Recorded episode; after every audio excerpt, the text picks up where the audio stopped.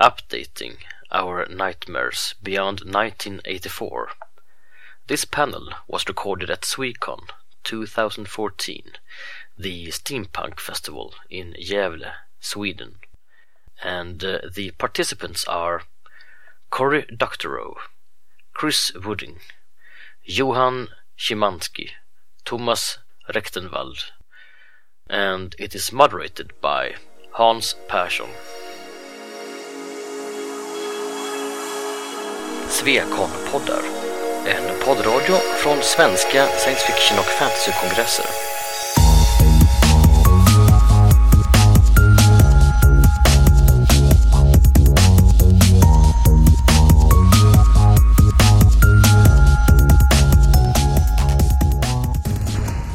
Okay, I think we're good. All right, that's the first of our updated nightmares is when our microphones don't work. it's the future.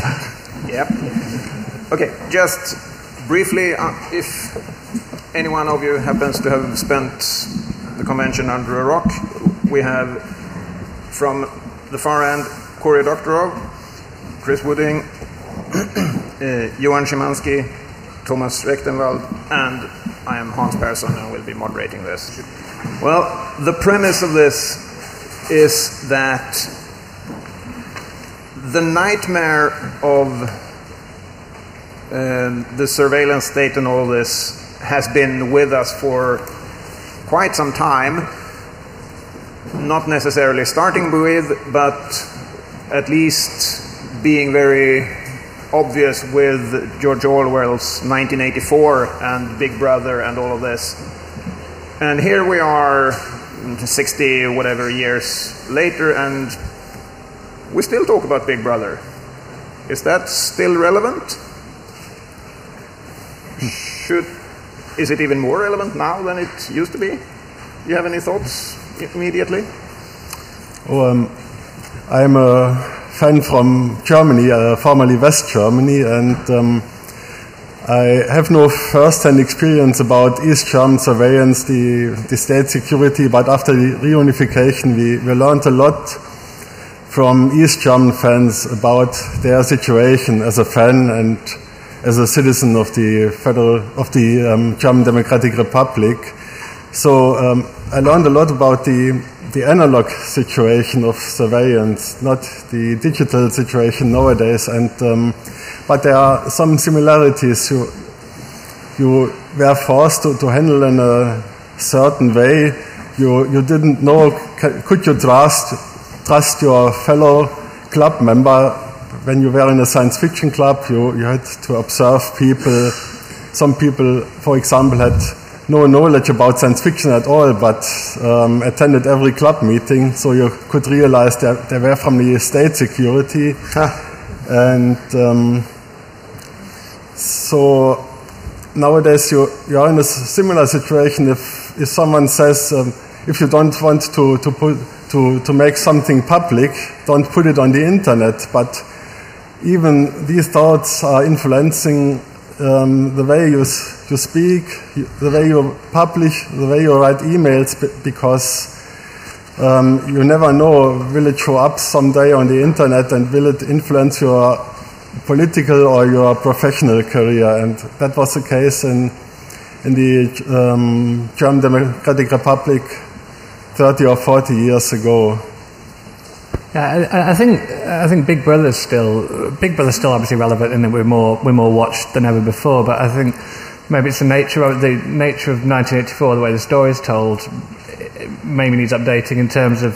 You know, 1984 was about everybody was crushed and they were living in misery and all this kind of thing. Where I think the reality would be far more that you'd be in a state of absolutely passive comfort kind of thing, where it's like, essentially you've given all your information to Big Brother, he didn't need to bother watching you, and, uh, and you're living a fairly peaceful, happy existence.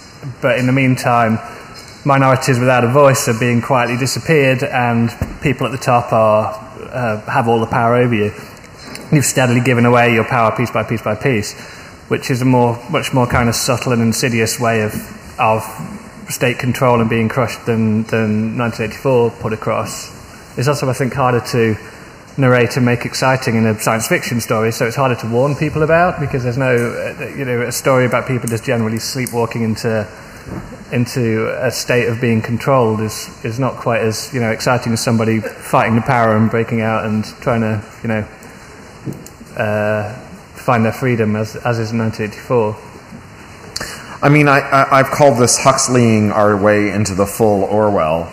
And I think that um, certainly you can see elements of that in, in the wider world. And, and commentators have noticed for a long time that there's a kind of public part, private partnership from hell when it comes to, uh, when it comes to surveillance, because um, from credit reporting bureaus all the way up to Facebook, there are lots of entities in industry who will happily um, collect data on the public uh, for purposes that are um, independent of the surveillance needs of the state, but who then become uh, kind of irresistible target of state uh, action and also a um, uh, reliant on the state. If you look at, at the latest Snowden revelations about how much money the phone companies were making from uh, wiretapping fiber lines, uh, and assisting B- and assisting GCHQ in the UK to wiretap fiber lines, you see that on the one hand,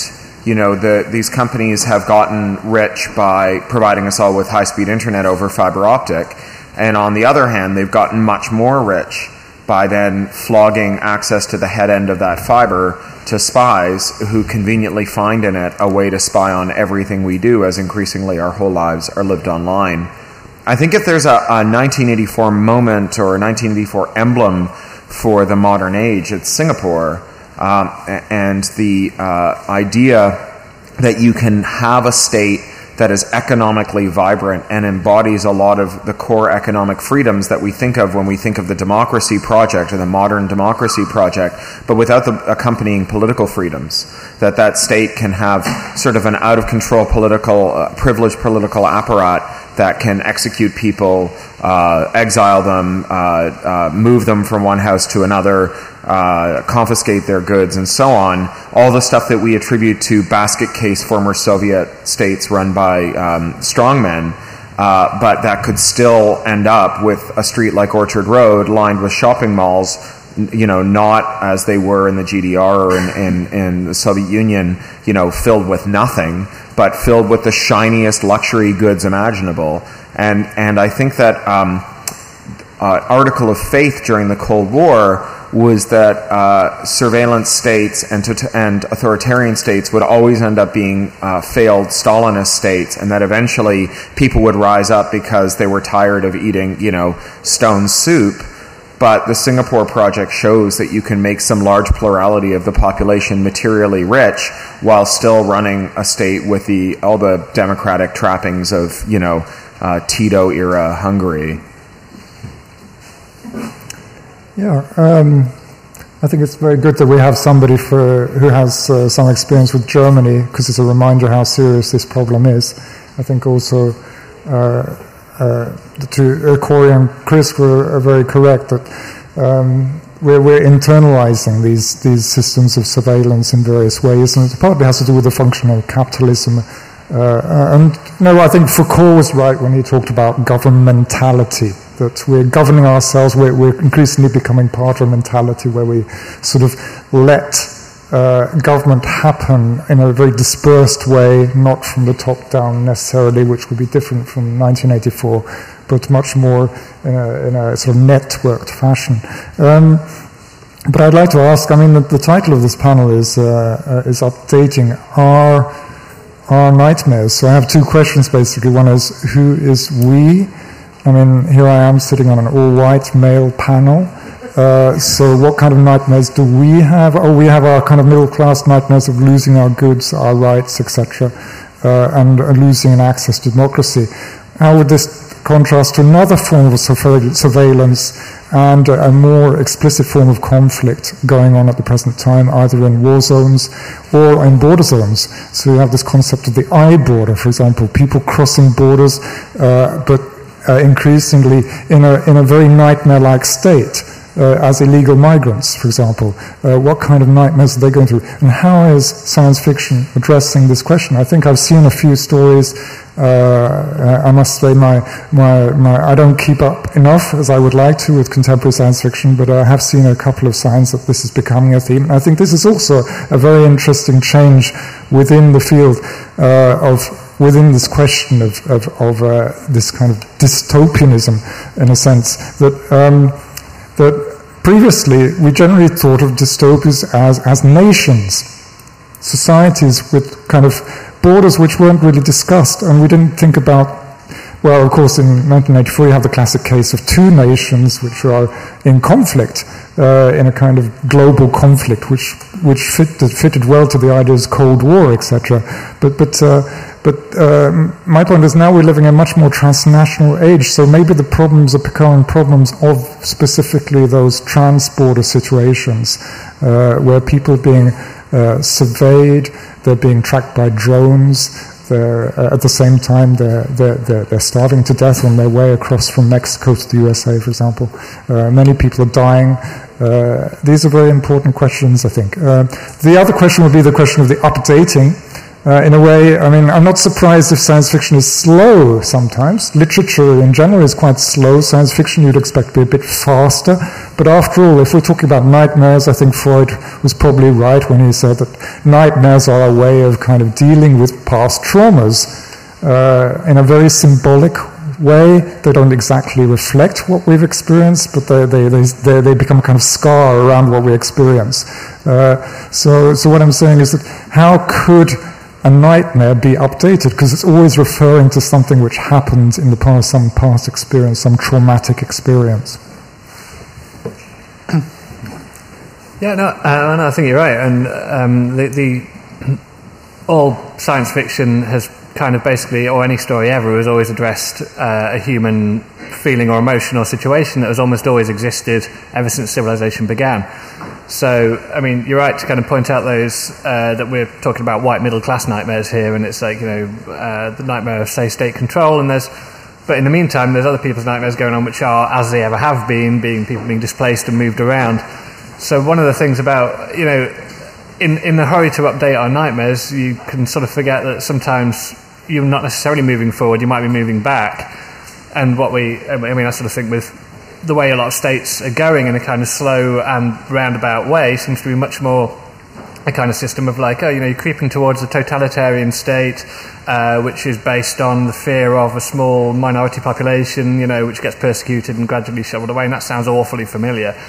Um, and so, you know, maybe it's maybe it's not a question of like, well, you know, what, what's what's the thing that we haven't seen coming yet? It's maybe a question of we're going back to something we've already seen, but but I guess science fiction looking forward traditionally might even miss that.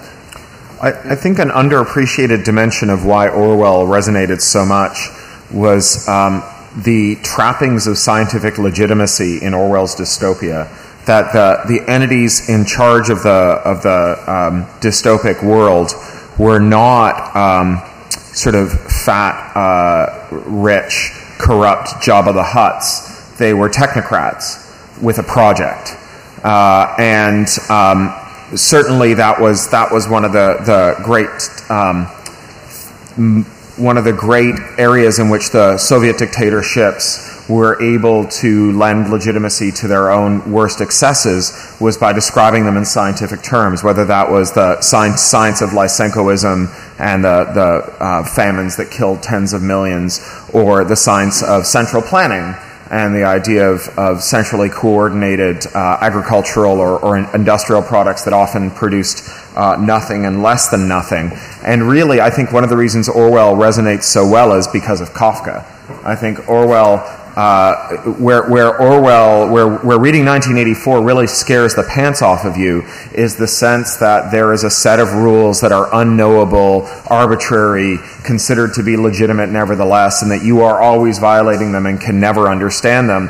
And, and that's a thing that's trivial to update for the modern age because we live not in the future of Orwell or Huxley primarily, but in the future of Kafka with the trappings of Orwell and Huxley, right? We have um, this idea of the algorithm as being uh, somehow platonic in its ability to determine things about the world, right? So, the, whether it's the no fly list or your credit rating, or the mechanism by which bonds are considered to be fully hedged when they're derived from, from junk debt, this idea that an algorithm represents a mathematical truth instead of someone's editorial judgment about what the world should look like has created innumerable Kafkaesque situations. And we have, you know, the, the former head of the NSA saying, we drone people to death based on the outcomes of algorithms because they're so trustworthy.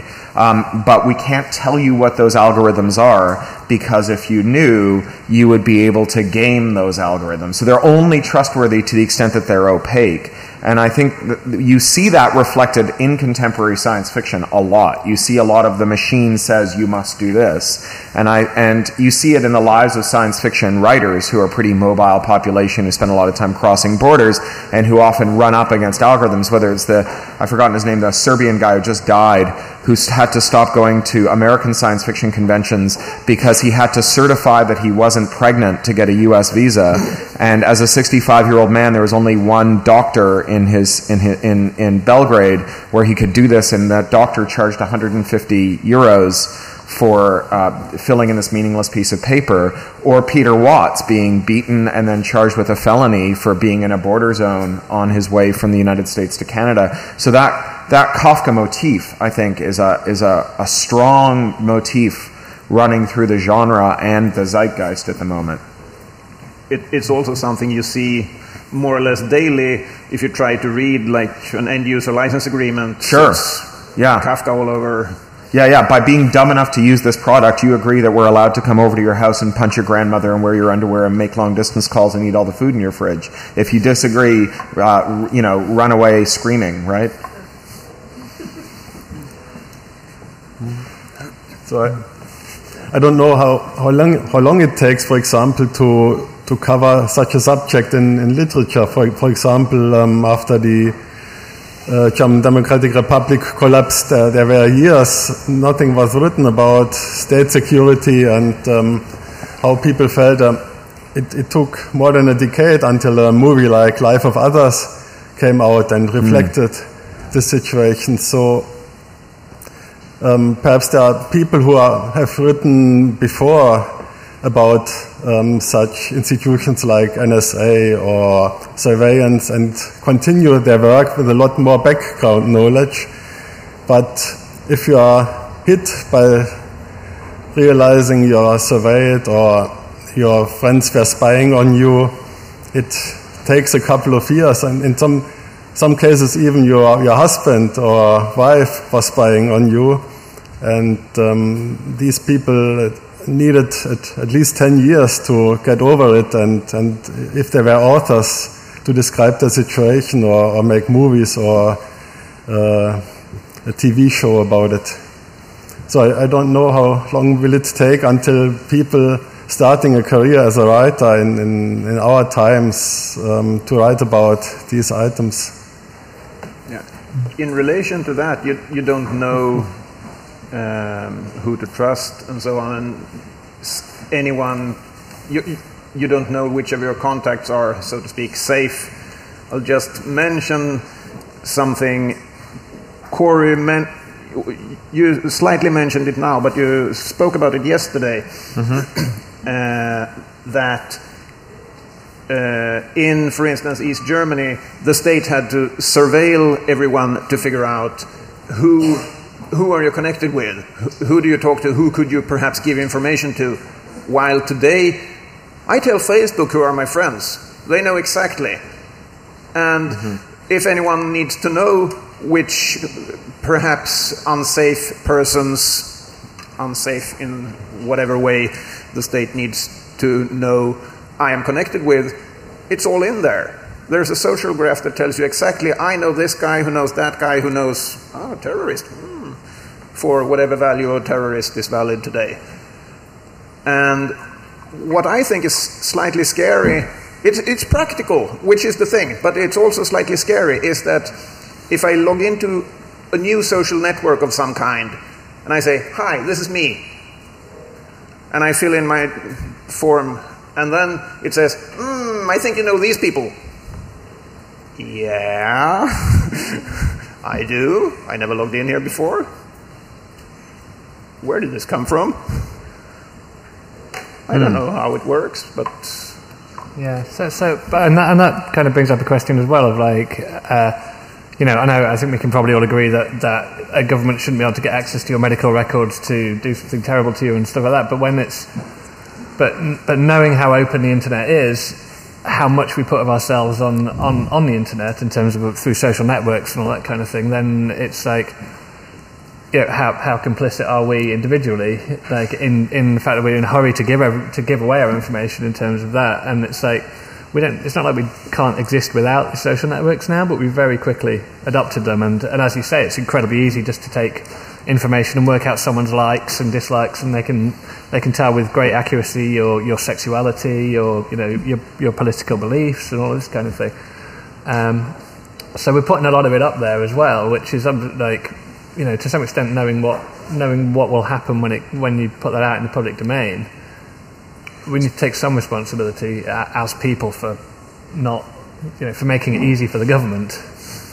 So I think that when it comes to systems like Facebook, it's it's not as simple as people not understanding their disclosures. I think that uh, to to invoke another modernist mid 20th century dystopian, Facebook is a Skinner box. Um, the the things you see on Facebook are not are not the outcome of a fair process by which uh, um, the dice is rolled to figure out what you are most likely to want to see uh, based on their based on their research and then shown to you. What's shown to you are material in a specific order that is uh, calculated to deepen your disclosure. And when your disclosure fails, they go after your friends. So if you've never entered your date of birth into Facebook, your friends might get a quiz that says, Do you know your friend's birthday? Right? And so Facebook fleshes out this profile for, again, reasons that don't have to do, they're neutral as to the question of state surveillance or possibly slightly negative, only in as much as state surveillance makes people feel creepy about disclosing information for, uh, that they can use to sell to advertisement.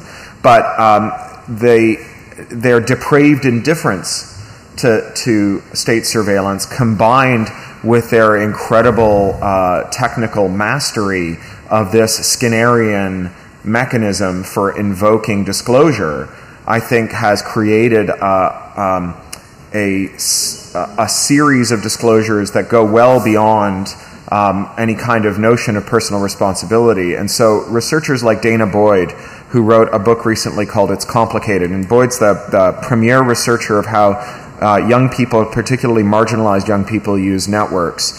Uh, Boyd uh, documented how um, young people who are worried about their Facebook disclosures, but who are nevertheless bound to use Facebook as part of their social activity, um, go to enormous lengths to try and maintain privacy, but Facebook makes it very hard for them. So, one of the things that Facebook does to make it hard for you to leave Facebook is if you sign out of Facebook and, and uh, cancel your account, you can sign back in any time for six weeks. They'll keep your account active.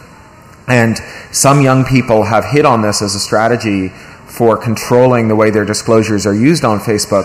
And what they do is, whenever they're not sat at their computers, they resign from Facebook.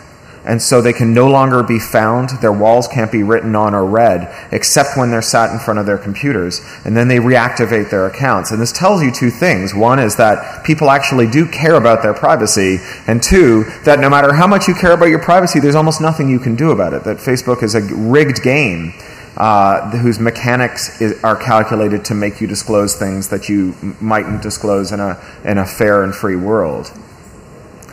You, you can always uh, lie about yourself on Facebook. That's also one way. I mean, this is the wonderful thing about things like steampunk and so on, that you have many different masks and identity. Which you can play out in these in these forum. It's Uh, hard to lie. Yeah, It's but hard to lie, I- I we- realise We can also yeah. not use Facebook as well. I mean, it might seem reductively simple, but it's like you don't. No one. it- It's not a given that that has to exist in our society. If you visit web pages that have like buttons on them, whether or not you have a Facebook account, you have a Facebook persistent identifier. And if your friends use Facebook and take pictures of you and tag them, those Facebook pictures, that persistent identifier is then associated with those pictures and all the other information that accompanies them, like your location and so on. So Facebook is already mining your identity, whether or not you're a Facebook user, and all of that information is available to Facebook advertisers to target ads to you on pages that you visit that have Facebook like buttons, whether or not you're a Facebook user.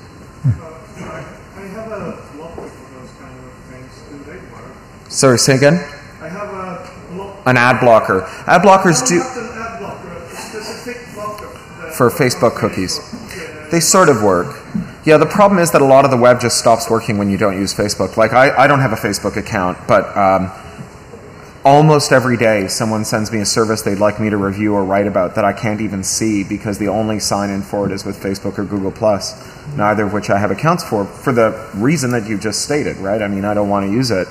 Uh, but it's very hard. You, your participation in public life is increasingly dependent on your ability to access Facebook. Uh, I'd just like to get back to this question, however, of um, the role of science fiction in this. I mean, why why why do we want to deal with uh, with these these nightmare-like questions in the form of science fiction, in the form of literature or film or whatever? Um, and I, I, I come up with three reasons, and I hope people can add more. Uh, one is, you know, basically aesthetic. It's kind of entertaining to be to deal with scary things. You know, it goes back to Frankenstein and the sublime. Uh, I mean, Mary Shelley, who wrote down her nightmare in a sense, uh, or or is it, uh, you know, to follow the Freudian uh, thread? Is it is it a form of therapy that we're trying to deal symbolically with uh, the things which scare us uh, uh, and help ourselves build up a sense of robust identity which can which can survive this, or is it lastly? uh, a form of social critique, which has basically been the theme of this panel so far. But I think those two other first dimensions are also pretty important in the way also that uh, science fiction can actually add into this mix. I mean, science fiction is also part of society, so these these works, dis- various kinds of dystopia, etc., and we're seeing them more and more. Know, I was, I was, I was just, I've been. Um, making notes for this panel on, on just by writing tweets and uh, I immediately got some tweets replies from Farah Mendlesohn, and she was uh, she was pointing out that basically you have this great wave of young adult fiction at the moment, which is almost only about dystopias, and then you have uh, generally, in her opinion, also adult science fiction writers are, are becoming uh, more and more uh, worried about society. Um, I'm not sure if this is true or not, but this is this is her opinion. We also had a little uh, debate on on uh, on the question whether young adults are especially susceptible to nightmares. Where you know I looked it up on Wikipedia. I just looked at the nightmare thing on Wikipedia, and it said um, actually uh, teenagers have more nightmares than other people. Uh, so perhaps that's why young adult fiction is especially fixated on dystopias and various kinds of social nightmare. Uh, but Farah sort of answered about that by saying, but when you ask teenagers to write down their dreams and things, they're often very hopeful and very positive and very optimistic. So we're a bit disagreeing about this. But um, so, um, and thus, of course, I've been uh, uh, really giving the NSA all they want, in my opinions on on on uh, on. Uh, on these questions uh, through tweeting uh, these notes to them and uh, getting these answers from Farah Mendlesohn, of course. And I, I think one of the one of the things about YA dystopias, and, and I should also add it because I write a bunch of YA stuff, and every YA publisher that I've talked to now is so sick of dystopian fiction. They're just like, for God's sake, don't give us any more, even though it's hugely popular uh, because everybody's doing it. Um, but I think one of the things because I always really loved post-apocalyptic fiction, but for me, it was the attraction of it was, as you say, you know, because you saw the world and you thought it was a pretty crappy place. I like the idea that essentially that that you know dystopias or post-apocalyptic things give you the chance, and the protagonists in these books, the chance to sort of seize power back. Um, whether it's like you know The Walking Dead, where the world is bombed and there are zombies around, but you, but now there's no entrenched kind of uh, oligarchy anymore because there's this feeling, and I, you know, I certainly grew up with this kind of feeling that that it's like you're surrounded by a machine that's so huge and so entrenched that you can't really do anything, and it's this kind of thing. You know, it's why why So people it's get therapy, right? yeah, yeah, yeah. yeah. It's this kind of thing where it's like, like, like, like where because because it's hard for to write a YA novel where you can credibly kind of overturn the government and as obviously in the Hunger Games, this kind of thing like really make a difference because you feel because I think a lot of young people feel as well, which is why why they vote progressively less and less because it, it's really hard to make a difference in a world where everything's so kind of ground down, uh, uh, set in place, and everything's stacked against you. And as you know, this whole surveillance debate and so forth, everyone you know, very hard to feel like you've got any power.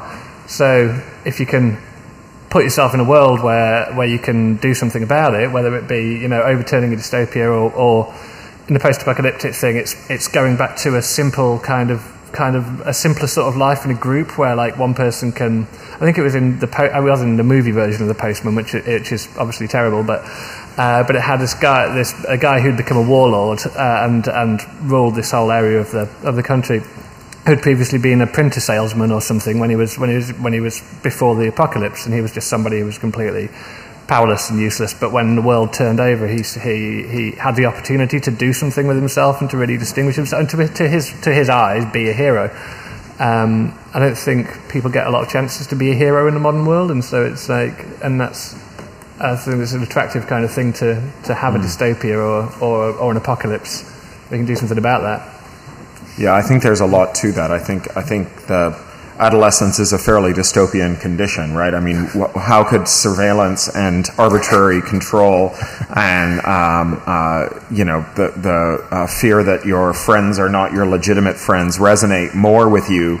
That, than they do when you're than that it does when you're 16 years old, right? You've got you you know if it, it, ha, um, you know I think one of the dystopian themes that runs through modern fiction is um, astroturf, right? It's people who aren't what they, it's fake grassroots. It's uh, the the idea that the person you're talking to on the other end of the internet is an informant or a political shill or an agent provocateur. And I think that as an adolescent, that's a that's an incredibly powerful resonant feeling because you already you already experience the the daily you know trauma of discovering that the friend who you thought had your back, in fact, has changed allegiances in the ever shifting social uh, uh, battle that is, you know, your young life. And so, yeah, I, I really do think there's a lot to do there. I think the other thing is that um, uh, Orwell supposes that technology uh, always tilts towards the establishment. And a lot of young adult fiction, including mine, supposes that technology has within it the seeds of anti establishment use as well. Um, not that it is inherently anti establishment, but that it can be used that way. And I think adolescents who have already found in technology ways to avoid the establishment, you know, increasingly in, in, at least in the Anglosphere, I don't know about Sweden, young people aren't welcome in public spaces. Uh, they're, they are, on the one hand, barred from public spaces because pedophiles might eat them, and on the other hand, barred from public spaces because they might be gangsters. And so, every public space where young people can gather, one or both of those rubrics is deployed against them. And so, the internet's their major public sphere, and they have a fluency with it. And that fluency is used to evade a certain degree of parental control, particularly for marginalized kids. So if you're if you're a queer kid in a small town where it's totally socially unacceptable, the internet is a place where you can have that milieu and evade the social surveillance of your family and your your peers. And so a story about young people who use technology to fight the establishment really resonates for, for young people who are using technology to fight the establishment already. When I, when I have a, a look at the, the outcome, the, the literary outcome after the German reunification, um, in, in mainstream literature, people often dis- described their fate and um, their encounter with state security, their relation to friends, family, their situation at their place of work. But in science fiction, you have uh, the whole society as your background, and you uh, write more about the mechanisms behind this surveillance. You are not or only a little bit interested in, in your relationship between people, single persons, and um, as a science fiction author, you you have your community, you go to conventions, you communicate with other people. I think mainstream authors uh, have only a or have a um, smaller circle of of friends, and um, they, they, go to readings, um, have no discussions at the convention bar. So I think um, it's it's more appealing to for people to, to read science fiction if they want to, to know more about the, the background of, of all these affairs and are not in, interested in, in family affairs or in um, conflicts between husband and wife if one spite the other and, and so on. Yeah. I think the, the other reason, to go back to your earlier question about why science fiction uh, addresses dystopia, or what the use of science fiction in addressing dystopia is, is that it puts a lot of blood and sinew into what are otherwise often very academic arguments, or, or at least very abstract arguments. If, you, if, you, if it's 1947, and you say, well, the war is over and we're trying to work out what to do with our peace dividend, why don't we put cameras on every corner? That way we can find all the bad guys whenever they do something bad. You know, there's a lot going for that idea as an abstract idea. I mean, it's an old one. It goes back to the Sermon on the Mount, right? There you have Christ saying, what, it, what is it to be God? To have your eye on the sparrow as he drops from the tree, right? To that omniscience is an incredibly seductive idea. And anyone who opposed it, all they would have going for them is this kind of nebulous, that would feel creepy objection. But give it two years, and 1984 is in print, and that person can say, you know why I don't want a camera on every corner? Because it's Orwellian. And um, now you can import the whole narrative, the subjective experience of continuous surveillance and self censorship in the face of it. Um, and that narrative makes the argument much stronger. Yeah, but this is an interesting question about. I mean, I think we all agree that we uh, we really do have a privilege that we can go back to works like 1984 or. Uh, the Metamorphosis or whatever, the, um, the, trial. the, trial. especially, um, by Kafka, or even say Conrad's Heart of Darkness, the horror, the horror, right?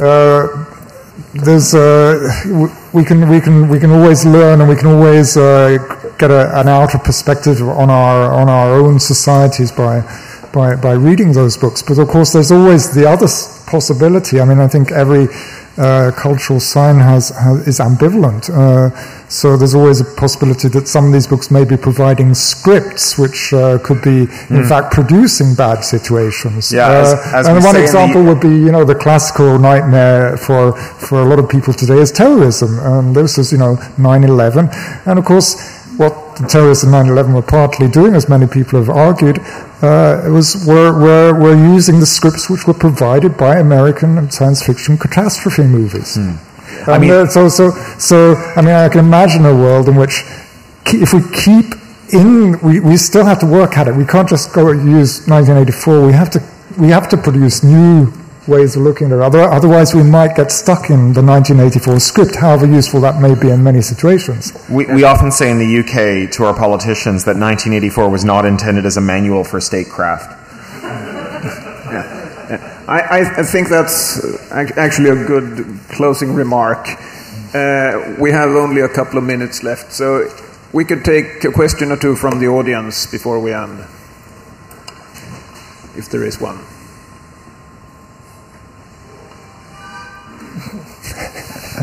I'm not sure how to respond to that whistle. and making questions is apparently a nightmare. So let, let's end on, well, yeah, now.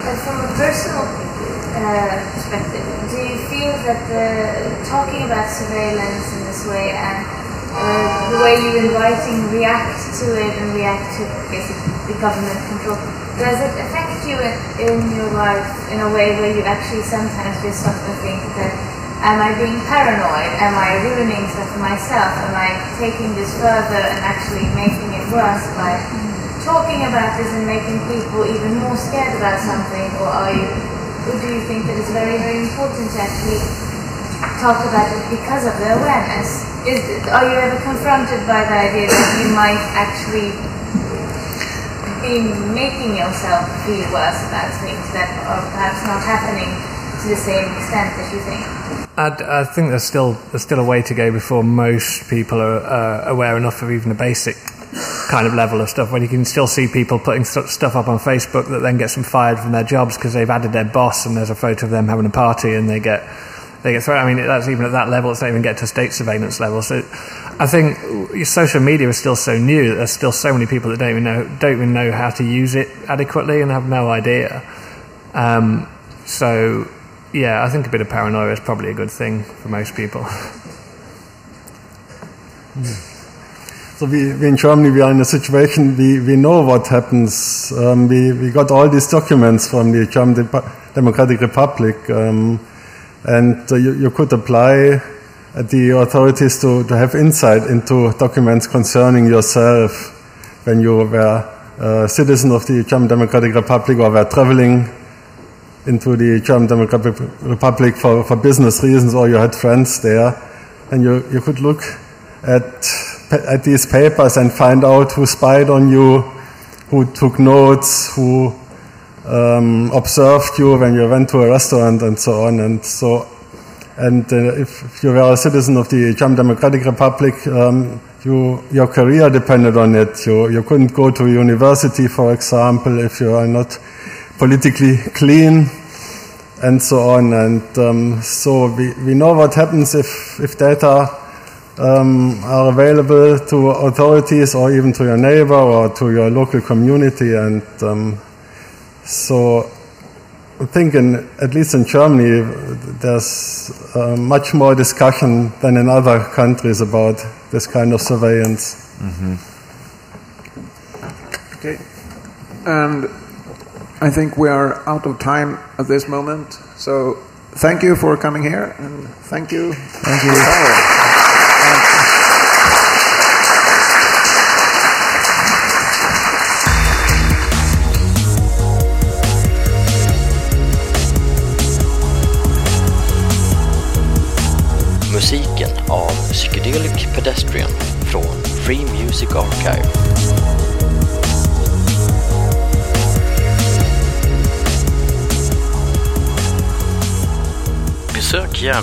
Hemsida på svekonpoddar.se